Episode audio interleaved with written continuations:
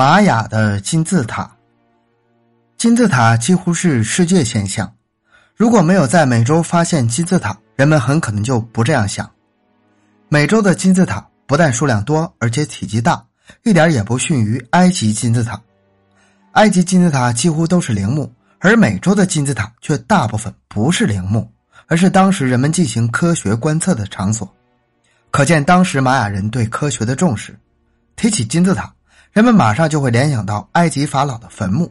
实际上，擅长建筑艺术的玛雅人也见到了数量惊人的大大小小的金字塔。不仅如此，玛雅人的金字塔有着比埃及金字塔更多的含义。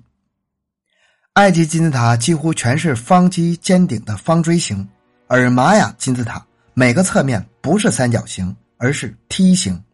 它的下部为阶梯，上部是平台，平台上。通常还建有庙宇，埃及金字塔形状几乎完全一样，玛雅人却把他们的金字塔建成各种风格的变体，有的甚至有六十度左右陡斜的坡度。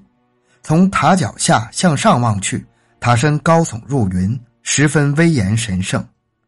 玛雅祭司和献祭者就沿着几百级甚至上千级的台阶，一步一步登上金字塔顶。这给金字塔下的观众造成了通天的感觉。美洲金字塔的大小不一，悬殊很大，大的高几十米，方圆数百米，但小的只有一二层楼那么高。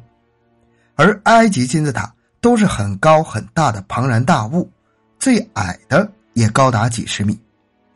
玛雅金字塔的数量惊人，有人说仅在墨西哥境内就有十万座大大小小的金字塔。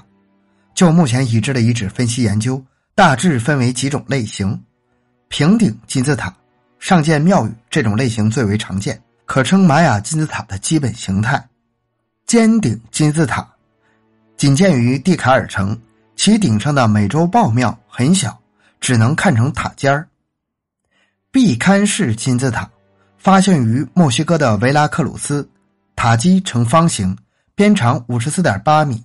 高二十四点三米，共分七层，塔身雕凿了三百六十五个方形壁龛，恰好每个代表一天。然而，最重要的不同在于，埃及金字塔全部是法老的坟墓，而玛雅的金字塔主要是举行祭祀和天文观测的场所。在玛雅图谱中，经常发现这样的图画：阶梯顶部有一间房子，里面有祭司用交叉的十字棍观天象。金字塔从任何一面看。都是阶梯加神庙，祭司有时仅用眼睛表示，十字棍是用来定点的。玛雅人观星的精确度很大程度上取决于，也表现于这些高耸入云的金字塔。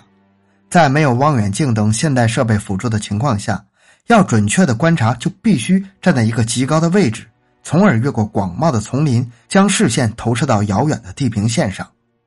玛雅祭司们对天气、农时的准确预报。依靠的就是他们长年累月不间断的观察和记录。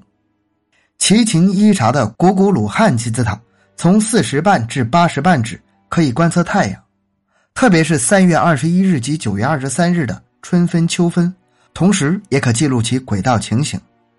另一方面，恐怕祭司们经常登现高可通天的金字塔，如坐云端，对他们半神半人的权威来说，也是一种很好的包装。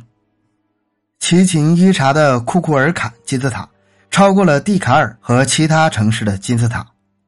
库库尔坎金字塔塔底呈正方形，高三十米，塔身分九层，每层有九十一级宽阔的石阶，四周石阶总和为三百六十四级。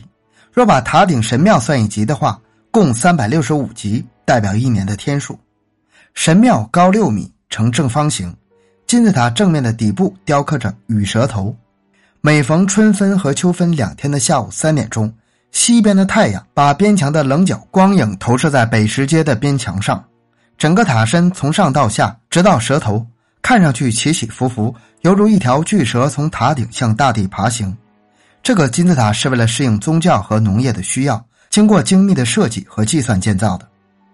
当然，也发现了用作统治者坟墓的金字塔，这在中美洲只发现过一次。即帕伦克城玛雅人首领巴尔卡的陵墓金字塔。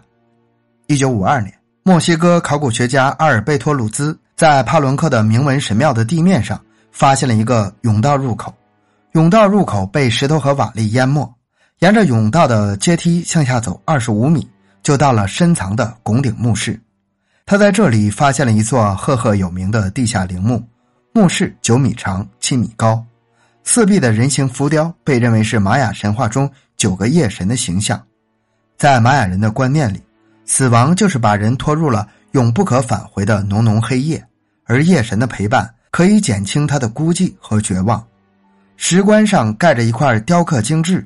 重达五吨的大石板，石棺中有一具人骨，随葬品琳琅满目，它们多是精美的玉雕制品，其中有玉镶嵌的面具、玉和珍珠母片的耳饰，以及管状玉状的项链、指环。墓主的双手和口中各有玉块，还有两尊太阳神的玉雕放置在尸体两侧。太阳神玉雕小塑像的脸上戴着一块由两百来块玉石制成的玉面具，可见。玉在玛雅人眼中比金子还珍贵，像古老的中国人一样，玉是和生命有关的物事。它不仅使死去的人重生，而且是活着的人的生命力的象征。玛雅人也对玉寄予了一种厚望。不过，这种被视为国宝的玉面具，在轰动世界的墨西哥博物馆失窃案中被盗，至今下落不明。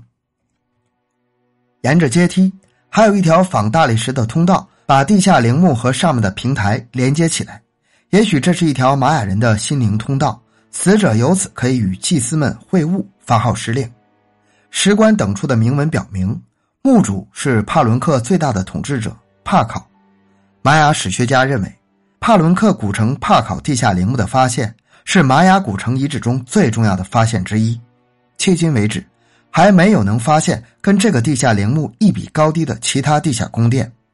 他表明，美洲的金字塔在某种情况下与埃及金字塔一样，也是一种丧葬建筑。